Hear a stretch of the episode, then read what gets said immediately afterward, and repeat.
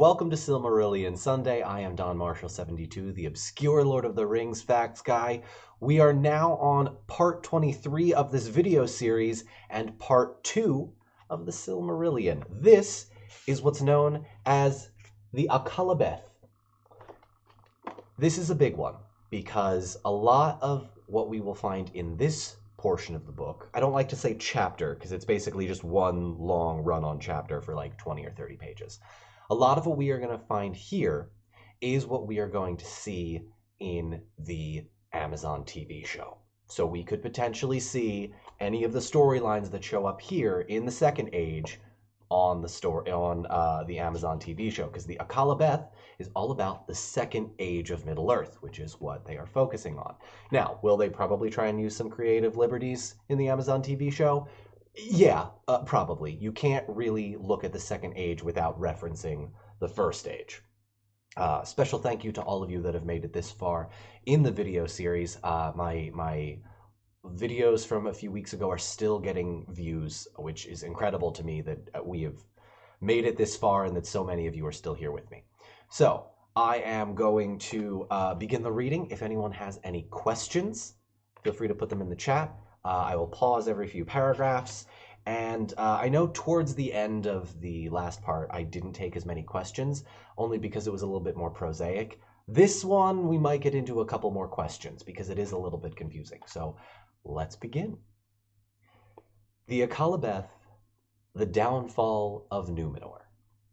By the way, uh, spoilers for the Amazon TV show. If you want to go in totally blind to the Amazon TV show, you can stop right here. No hard feelings. All right. The downfall of Numenor. It is said by the Eldar that men came into the world in the time of the shadow of Morgoth, and they fell swiftly under his dominion. For he sent his emissaries among them, and they listened to his evil and cunning words, and they worshipped the darkness, and yet feared it. But there were some that turned from evil and left the lands of their kindred, and wandered ever westward for they had heard of rumors that in the west there was a light which the shadow the shadow could not dim. The servants of Morgoth pursued them with hatred, and their ways were long and hard.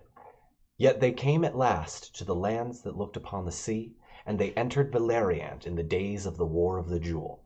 So this is kind of like a recap of uh, everything that happened in the first age and how humans, uh, full disclosure in a brief pause, when Tolkien says man or the age of man, he means humans. It is, you know, there's some sexism there, um, but, you know, in most of at least the English language, the term man is referred to as mankind, meaning all humans.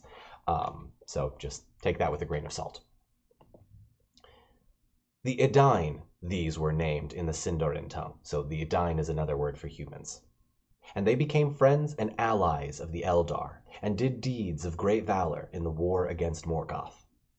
Of them was sprung, upon the side of the fathers, bright Eärendil, and in the Lay of Eärendil it is told how, at the last, when the victory of Morgoth was almost complete, he built his ship Vingilot, that men called Rothinzil, and voyaged upon the unsailed seas, seeking ever for Valinor, for he desired to speak before the powers on behalf of them, of the two kindreds, and the Valar might have pity on them and send them help in their uttermost need. Therefore, by elves and men, he is called Eärendil the Blessed, for he achieved his quest after long labors and many perils, and from Valinor there came the host of the lords of the West, but Eärendil came never back to the lands that he had loved. So just to briefly pause there, again, I'm, I'm going to pause a lot uh, on this one. Um, this is basically a recap of everything that happened in the last chapter of the Silmarillion. Um, Elrond's dad sailed his ship over to the Undying Lands to ask for help from the Valar, the lesser gods of Tolkien's universe, and in doing so, basically saved the world. In the great battle, when at last Morgoth was overthrown and Thangorodrim was broken, Thangorodrim is his uh, like fortress tower. The Edain alone of the kindred of men fought alongside the Valar, whereas many others fought for Morgoth. And after the victory of the lords of the West, those of the evil men who were not destroyed fled back into the east, where many of their race were still wandering in the unharvested lands, wild and lawless, refusing alike the summons of the Valar and of Morgoth. And the evil men came among them, and cast over them a shadow of fear, and they took them for their kings. So the influence of Morgoth is still here, right? There is still a uh, there is still a a um, sorry, something's popping up on my desktop.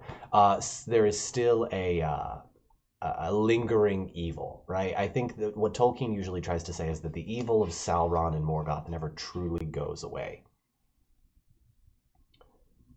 And the evil men came among them and cast over them a shadow of a fear, and they took them for kings. Then the Valar forsook for a time the men of Middle-earth who had refused their summons, and had taken the friends of Morgoth to be their masters. And men dwelt in darkness, and were troubled by many evil things that Morgoth had despised, or devised in the days of his dominion demons, and dragons, and misshapen beasts, and the unclean orcs that were mockeries of the children of Iluvatar. And the lot of men was unhappy. But Manwe put forth Morgoth, and shut him beyond the world in the void that is without. So think of it like an alternate dimension prison, kind of, if that makes sense. Present and visible while the lords of the West are still. Oh, excuse me. And he cannot himself return again into the world, present and visible, while the lords of the West are still enthroned. Yet the seeds that he planted still grew and sprouted, bearing evil fruit, if any would tend them. For his, for his will remained and guided his servants among them ever to thwart the will of the Valar, and to destroy those that obeyed them. This the lords of the West knew full well. When therefore Morgoth had been thrust forth, they held council concerning the ages that should come after. So basically, the Valar are like um, trying to figure out what to do next. Also, we do have a question, so I will stop here. Feel free to ask any questions uh, in the chat right now. So Nabulio asks, is more so Morgoth isn't dead but only banished. As of right now, yeah, you can't really kill Morgoth. Um, he is his spirit is is tied to um, the world. Think of it like that. Like his spirit is kind of tied to the world. Um, how do I how do I put this? Basically, in the same way that the elves can't die, the Valar can't be killed. Um, or like their spirit can't be destroyed. They can only just be moved, kind of. So in this case, they are moved to a, a, a prison, if you will. Uh, but then we put forth. Sorry, I lost my place. The Eldar they summoned to return into the west, so the Valar called the elves to go back to the Undying Lands.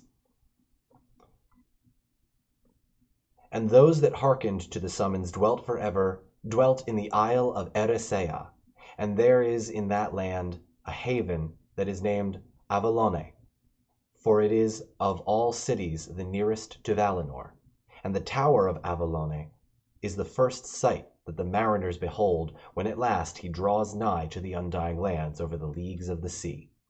To the fathers of men of the three faithful houses rich rewards were given. Eonwe came among them and taught them, and they were given wisdom and power and life more enduring than others of mortal race have possessed. A land was made for the Edain to dwell in, neither part of Middle Earth nor of Valinor, for it was sundered from either the from either by the wide sea. Yet it was nearer to Valinor. It was raised by Osse out of the depths of the great water, and it was established by Aule and enriched by Yavanna. So again, this is another brief recap. Uh, these names that you're hearing, Aule and Osse and uh, Yavanna, these are all lesser gods known as the Valar in Middle Earth. Um, they were the ones that came over and destroyed um, destroyed Morgoth, who is also one of the Valar. This is again, this is kind of like a recap of uh, and a refresher of those that uh, maybe were not here for the uh, the rest of it. Um, but you can sort of jump into this uh, in medias res, or in in the middle. I, it's the literary term I think is in medias res. which is right in the middle of the action.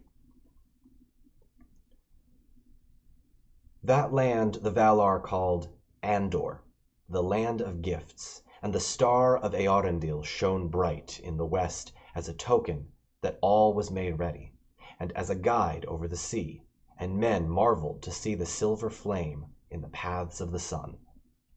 Then the Edain set sail upon the deep waters, following the star, and the Valar laid a peace upon the sea for many days, and sent sunlight and a sailing wind, so that the waters glittered before their eyes of the Edain like rippling glass, and the foam flew like snow before the stems of their ships.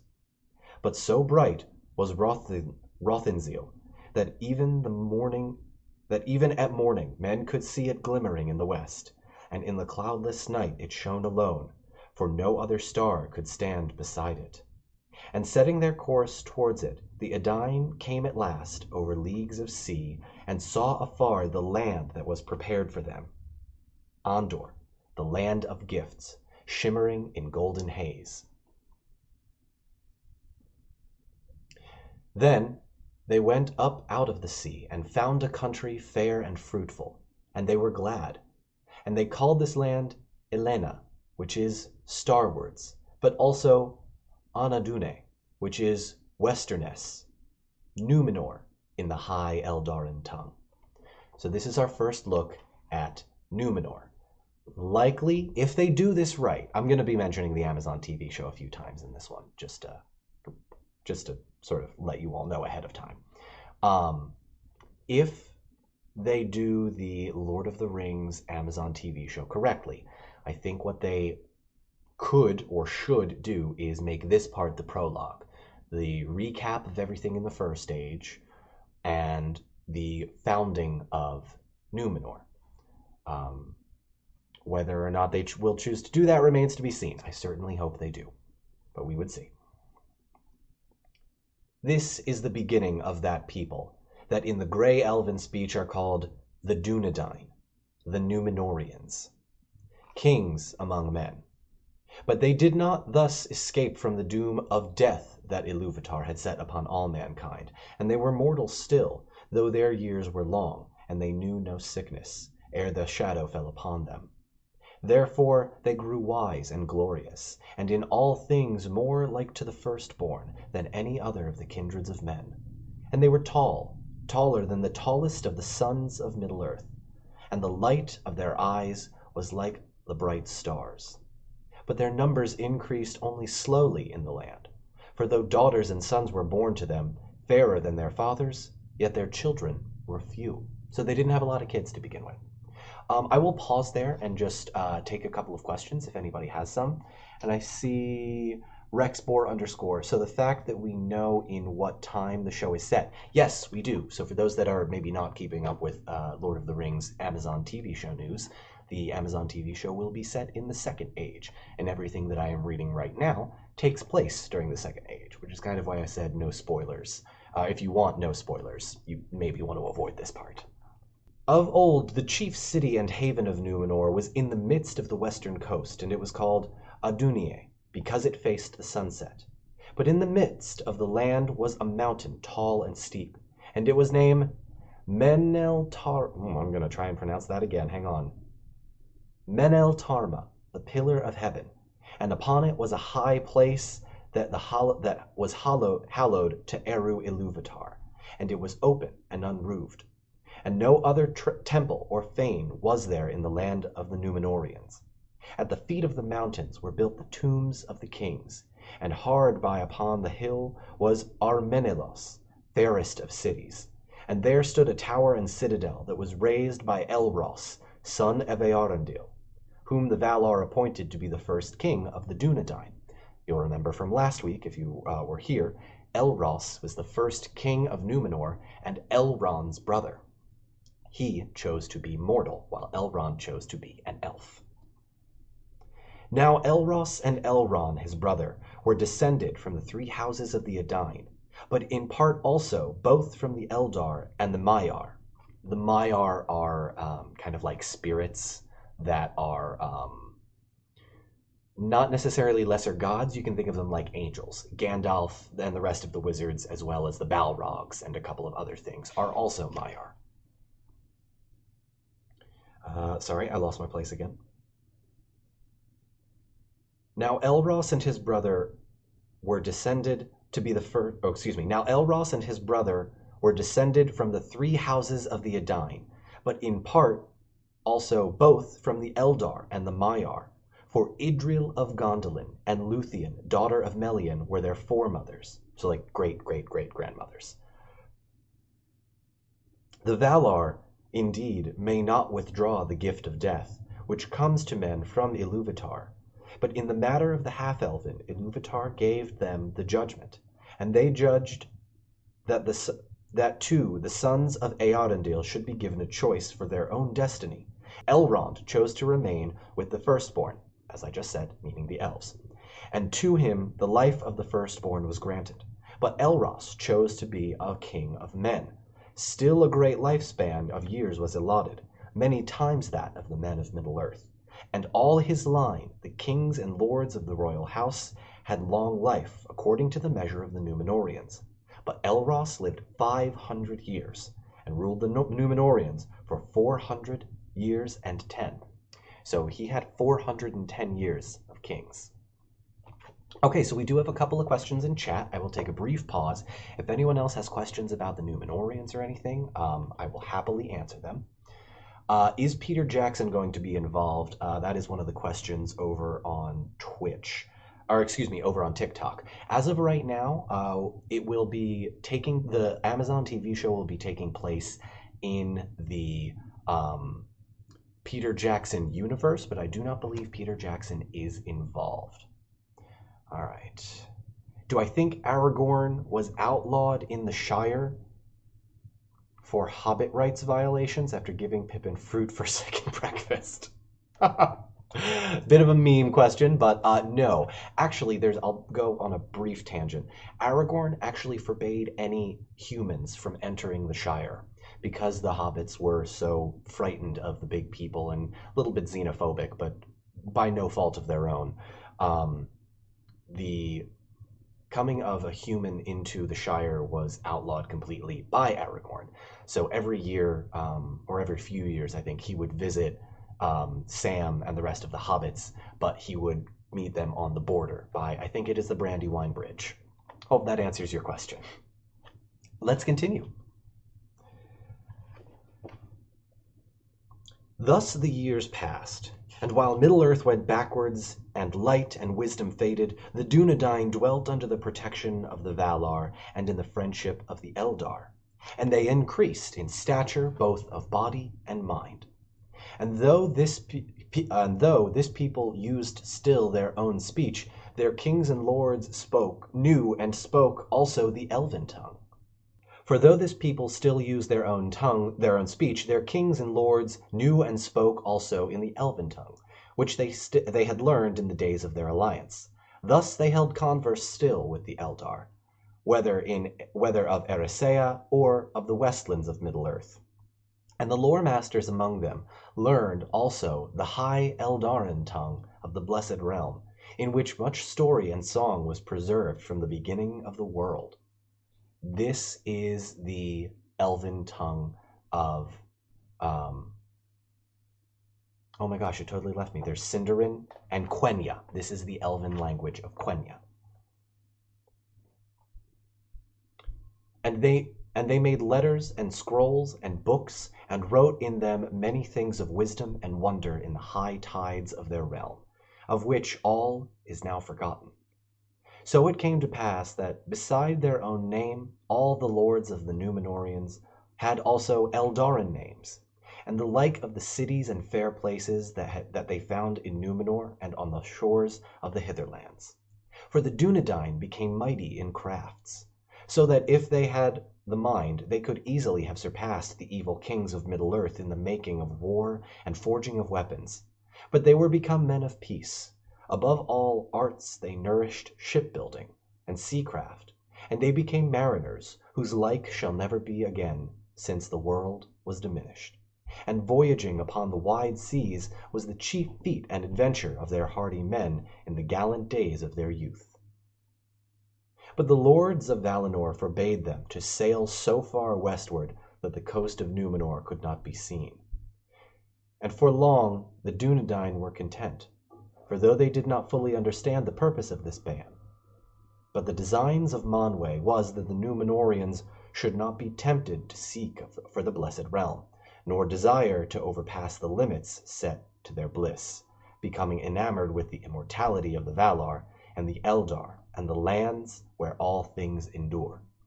For in those days Valinor still remained in the world, visible, and there Iluvatar permitted the Valar to maintain upon earth an abiding place, a memorial of that which might have been if Morgoth had not cast his shadow on the world. Basically, like the idea being, yeah, you, you can stay here because this is what would have been paradise everywhere if Morgoth hadn't screwed everything up. This the Numenorians knew full well, and at time when all the air was clear and the sun was in the east, they could look out and descry far off in the west a city white shining in the distant shores, and a great harbor and tower. For in those days the Numenorians were far sighted, yet even so it was only the keenest eye among them that could see this vision.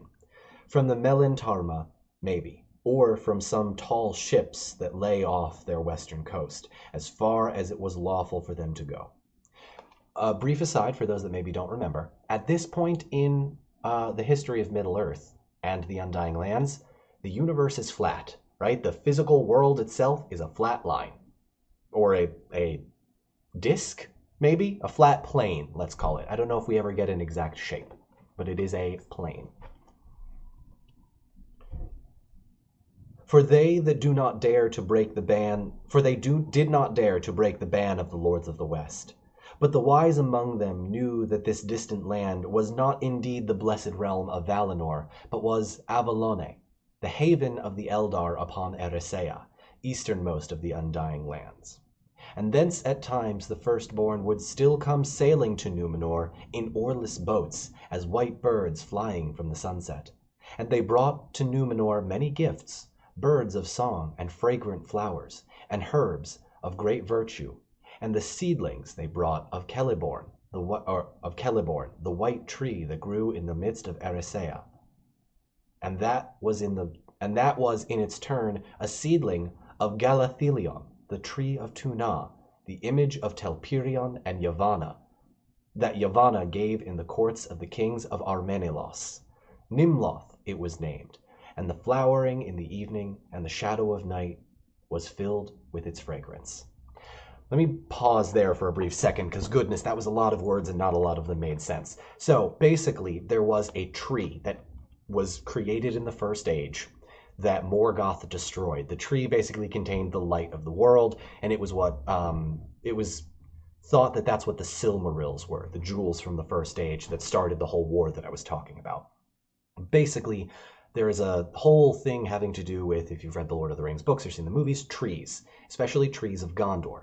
So the idea is that the seedlings of these trees came from the Undying Lands, came to Numenor, and from Numenor eventually made their way back to the Undying, or excuse me, to Middle Earth. We'll see how that happens, uh, I think, in a little bit. Thus it was that because of the ban of the Valar, the voyages of the Dunedain in those days went ever eastward and not westward from the darkness of the north to the heats of the south, and beyond the south to the nether darkness. And they came and they came even into the inner seas, and sailed about Middle Earth, and glimpsed from their high prows the gates of morning in the east. And the Dunedain came at times to the shores of the great lands, and they took pity upon the forsaken world of Middle Earth, and the lords of Numenor set forth again upon the western shores of the dark years of men in the dark years of men.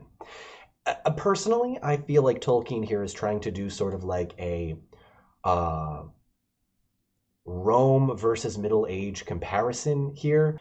So I, I, this is probably not he, what he was trying to do, but I always think of it as Rome is Numenor and the Middle Ages are uh, Middle Earth right now. So like the Numenorians have all of this technology and they're uh, high class and sophisticated and um, kind of like maybe a little bit smarter, stronger, uh, Daft Punk songs, if you will. Um, the Middle Earth at this point, though, is um, a little bit less refined. There's less, you know, architecture. There's less arts. There's less music. There's less, um, you know, the, the kings of men are, are no more in that point, and a lot of the the land is like burned and uh, destroyed, and there's new geography that's basically being torn up in all of this point um, because um, because of the war between the Valar, these lesser gods, and Morgoth, the other lesser god. Um, and elves and men were a part of that, and dwarves as well. But the, the land is just sh- so um, sh- shaken right now um, that a lot of the humans that are there don't have the same um, sort of access to um, resources anymore. And coming among them, the Numenorians taught them many things. Corn and wine they brought, and they instructed men in the sowing of seed and the grinding of grain, in the hewing of wood and the shaping of stone, and in the ordering of their life such as it might be in the lands of swift death and little bliss.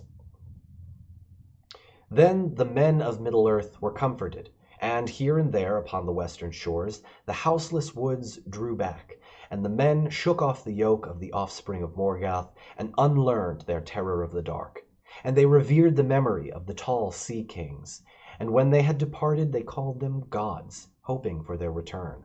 For at that time the Numenorians dwelt never long in Middle Earth, nor made there at any at any habitation of their own. Eastward they must sail, but ever west their hearts returned.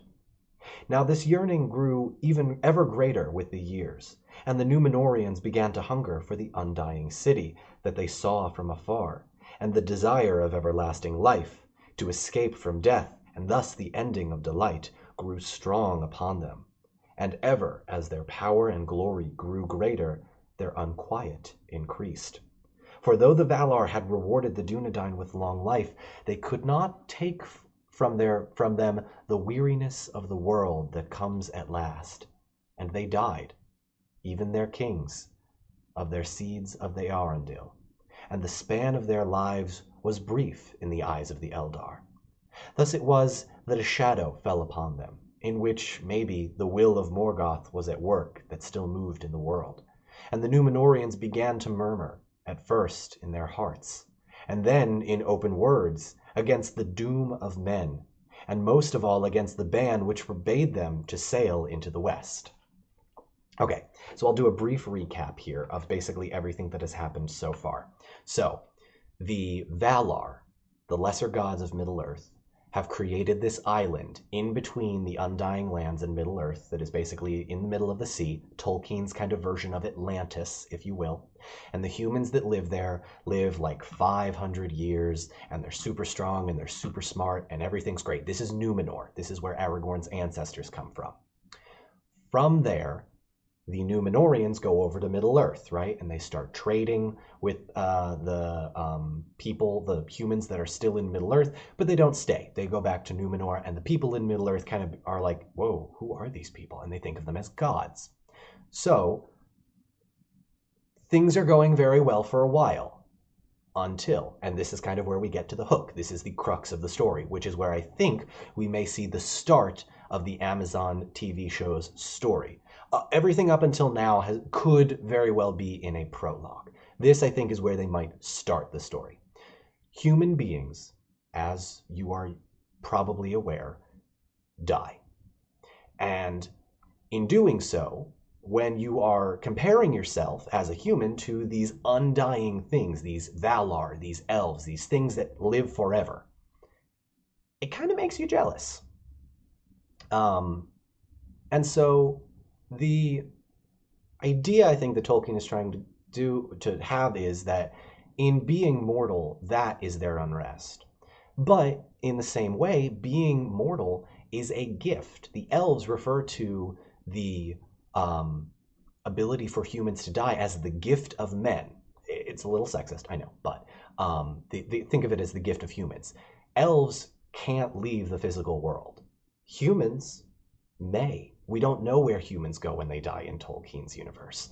Um, after they go to the halls of Mandos, they they they are are elsewhere. Um, so we're not sure. So we're not sure. Pudding, that's a good way to. Yeah, you could refer to it as the gift of all. or the gift, I'm sorry, the gift of y'all. I like it.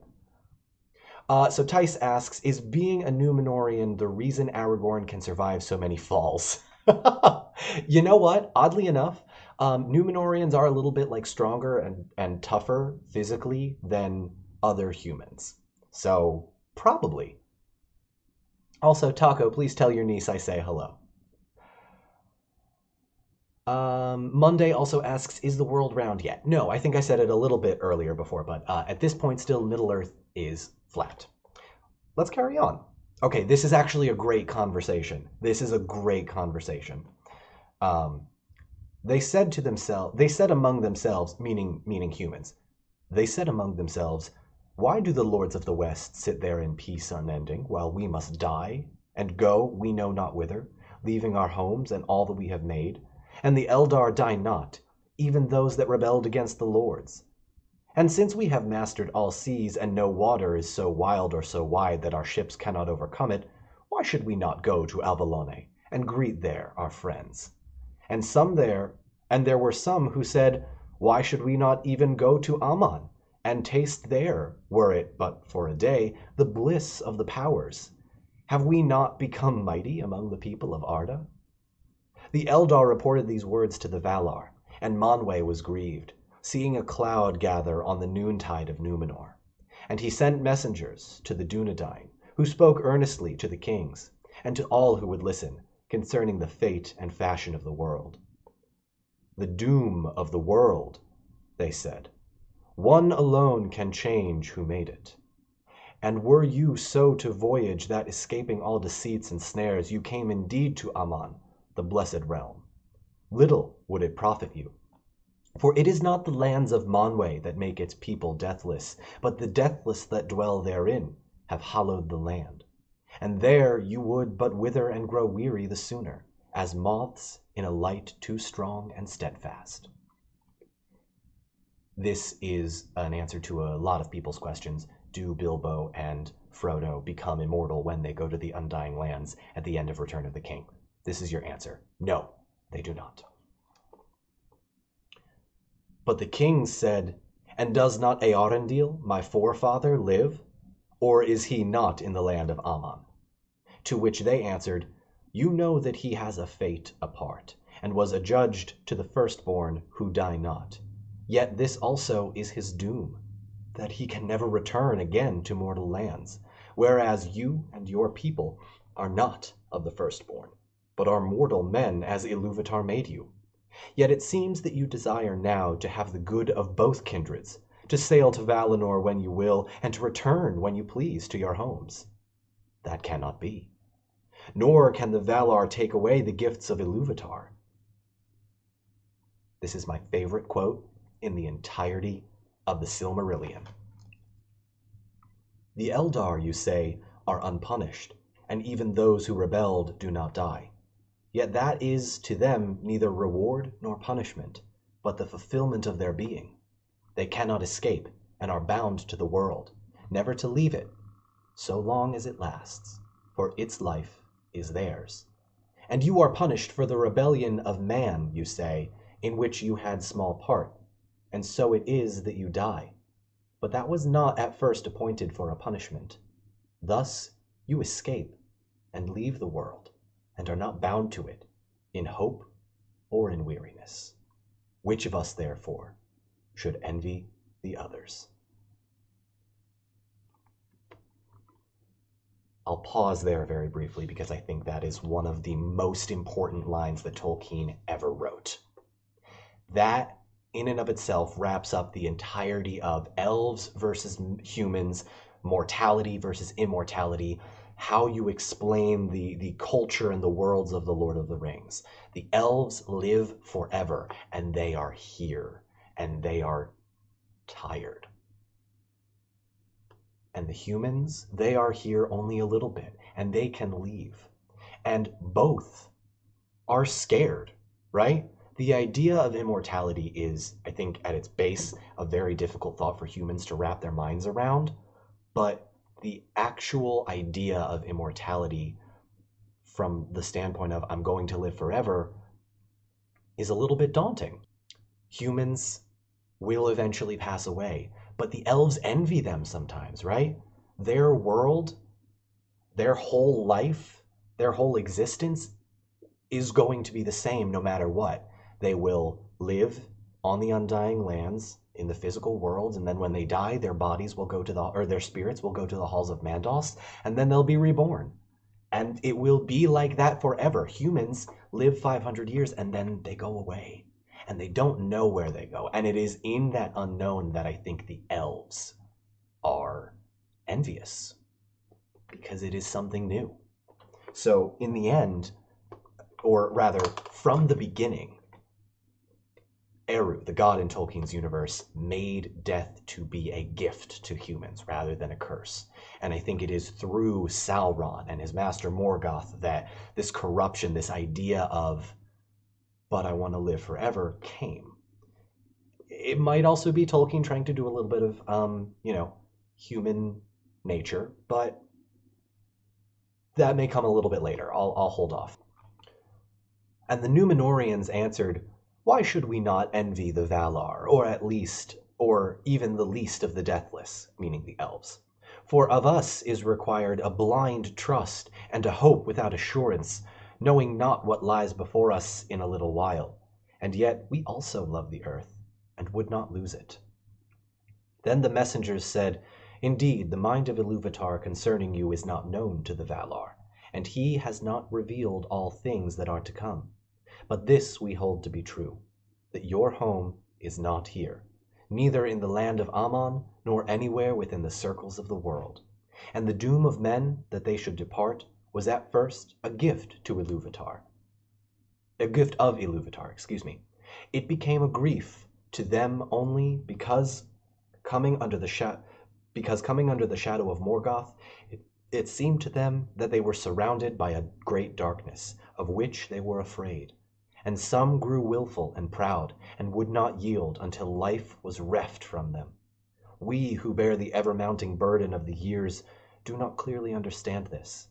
But if that grief has returned to trouble you, as you say, then we fear that the shadow arises once more and grows again in your hearts. Therefore, though you be Dunedain, fairest of men who escaped from the shadow of old and fought valiantly against it, we say to you, Beware the will of Eru may not be gainsaid. And the Valar bid you earnestly not to withhold the trust for which you are called, lest soon it become again a bond by which you are constrained. Hope, rather, that in the end even the least of your desires shall have fruit. The love of Arda was set in your hearts by Iluvatar, and he does not plant to no purpose. None the less, Many ages of men unborn may pass ere that purpose is made known, and to you it will be revealed, and not to the Valar. These things took place in the days of Tar Ciryatan, the shipbuilder, and of Tar Atanamir, his son, and these were proud men, eager for wealth, and they laid the, men of Middle Earth under tribute taking now rather than giving. And it was to Tar Ataman, Atanamir. It was to Tar Atanamir that the messengers came, and he was the thirteenth king.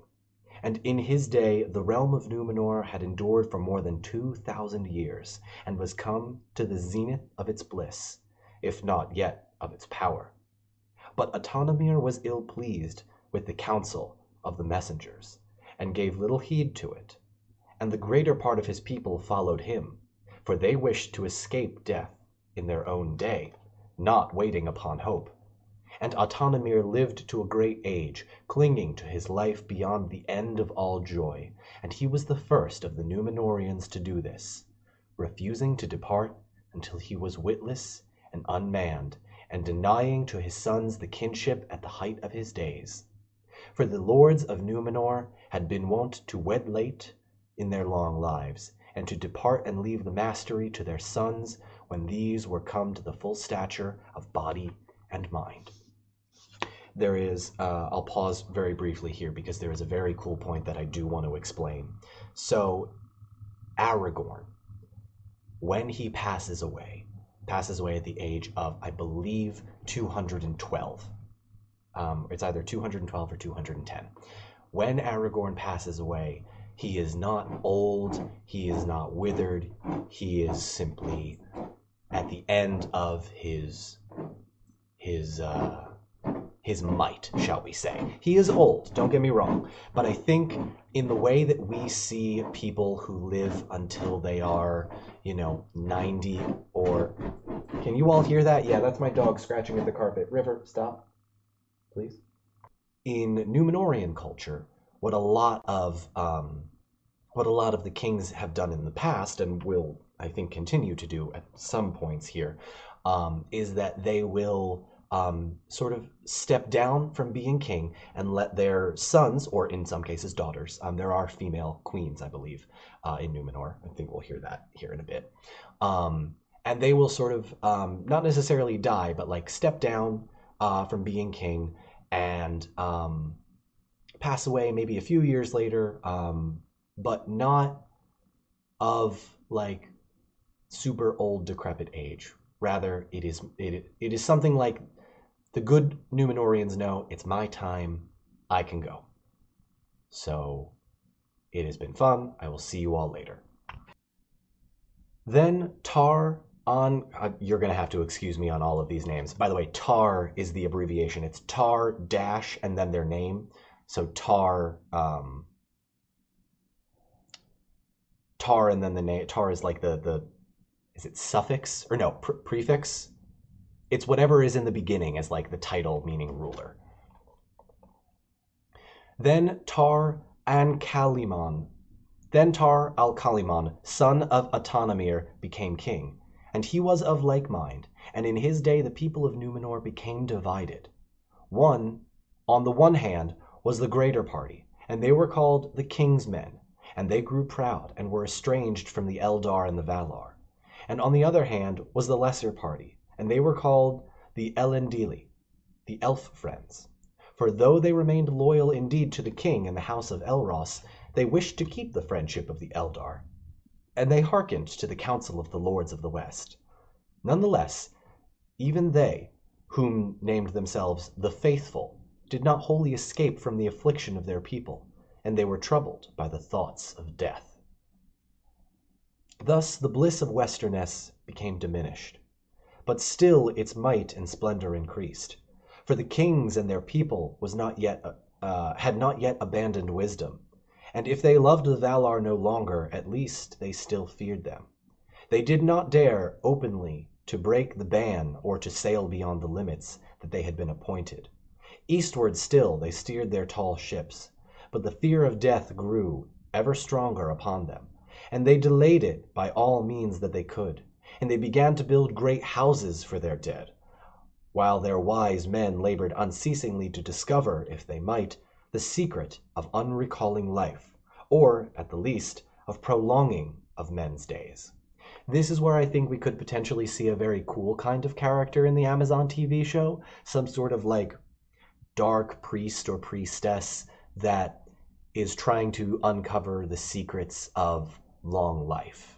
I feel like that I feel like that could be a very cool character. I don't necessarily know if we'll see something like that, but I think it would be pretty awesome. Hmm. Yet they achieved only the art of preserving uncorrupted the dead flesh of men, and they filled all their lands with silent tombs, in which the thoughts of death were enshrined in the darkness. But those that lived turned the more eagerly to pleasure and revelry, desiring ever more goods and more riches. And after the days of Tar on Kaliman, the offerings of the first fruits to Eru were neglected, and the men went seldom any more to the Hallow, upon the heights of Meneltarma, in the midst of the land. Thus it came to pass that in the time that the Numenoreans first made great settlements upon the western shores of the ancient lands, meaning Middle earth, for the oh, excuse me. Thus it came to pass that in that time the Numenorians first made their great settlements upon the west shores of the ancient lands. For their own lands seemed to them shrunken, and and they had no rest or content therein, and they and they desired now wealth and dominion in Middle earth, since the west was denied. Great harbors and strong towers they made. And there many of them took up their abode, and they appeared now rather as lords and masters and gatherers of tribute than as helpers and teachers.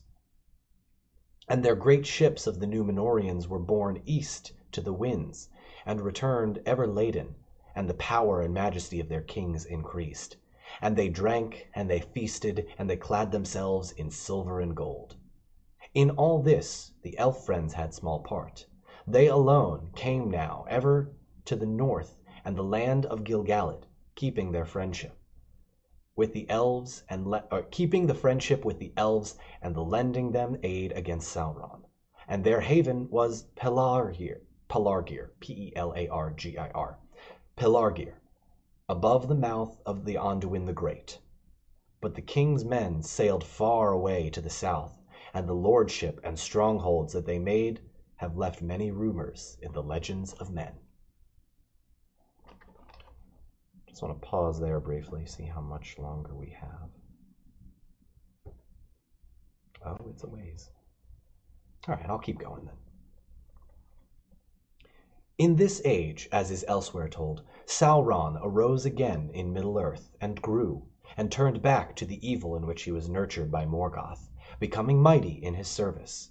Already in the days of Tar Menas, Minas, in the sorry, already in the days of Tar Minastir, the eleventh king of Numenor, he had fortified the land of Mordor, and had built there the tower of Barad-dûr. And therefore he strove ever for the dominion of Middle earth, to become a king over all kings, and as a god unto men. And Sauron hated the Numenorians, because of the deeds of their fathers and their ancient alliance with the elves and their alliance with the Valar. Nor did he forget the aid that Tar Minastir had rendered to Gilgalad of old. And Sauron hated the Numenoreans because of the deeds of their fathers and their ancient alliance with the elves and the allegiance to the Valar. Nor did he forget the aid that Tar Minastir had rendered to Gilgalad of old, in that time when the One Ring was forged, and there was war between Sauron and the elves of Eriador. Now he learned that the kings of Numenor had increased in power and splendor, and he hated them and feared them, lest they should invade his lands and wrest from him the dominion of the East. But for a long time he did not dare challenge the lords of the sea, and withdrew from them, and he withdrew from the coast. Yet Sauron was ever guileful, and it was said that among those whom he ensnared with the Nine Rings, three were lords of the Numenorean race. And when the Úlairi arose, that were the that were the ring wraiths his servants, and the strength of his terror and mastery over men had grown exceedingly great, he began to assail str- strong places. Sorry, it feels like I skipped a page and the strength of his terror and mastery over the men had grown exceedingly great, he began to assail the strong places of the Numenoreans upon the shores of the sea. In those days the shadow grew deeper upon Numenor, and the lives of the kings of the house of Elros waned because of their rebellion, and they hardened their hearts the more against the Valar. And the twentieth king took the scepter of his father, and he ascended the throne to the name Sorry. Uh, Adûnakhôr. A D U N A K H O R with an accent over the U and the O. I'm going to say Adûnakhôr. I could very well be wrong, though. Lord of the West. That's what Adûnakhôr means. Forsaking the elven tongues and forbidding their use in his hearing. Yet in the scroll of kings his name was Herunumen, which inscribed in the high elven speech because of ancient customs, which the kings feared to break utterly, lest evil befall them. Now this title seemed to the faithful over proud, being the title of the Valar, and their hearts were sorely tri- uh, tried between their loyalty to the house of Elros and their reverence to the appointed powers. But worse was yet to come. For Al Ar Gimiz, Gimizor, the twenty-third king, was the greatest enemy of the faithful.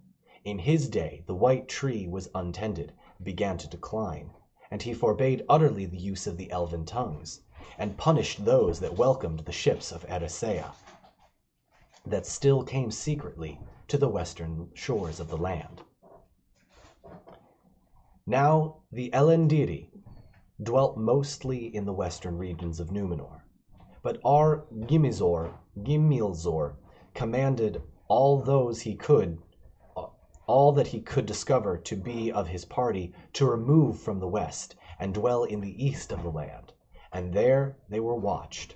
And the chief dwelling of the faithful in the lands of later days, thus nigh to the harbors of Rómenna, thence many set sail from Middle earth, seeking the northern coasts, where they might speak still with the Eldar in the kingdom of Gilgalad. This was known to the kings, but they hindered it not, so long as the elderly departed from their lands and did not return. For they desired to end all friendship between their people and the Eldar of Eressëa, whom they named the Spies of the Valar, hoping to keep their deeds and their counsels hidden from the lords of the West. But all that they did was known to Manwë, and the Valar were wroth with the kings of Numenor, and gave them counsel and protection no more, and the ships of Eressëa came never again out of the sunset, and the havens of, uh, of Andunie were forlorn. This is the part where it gets a little bit, and then there was this king, and then there was this king, and then there was this king. Um, I may pause here after a moment. Actually, you know what? Yeah, I'm gonna pause here uh, for the uh, for the day.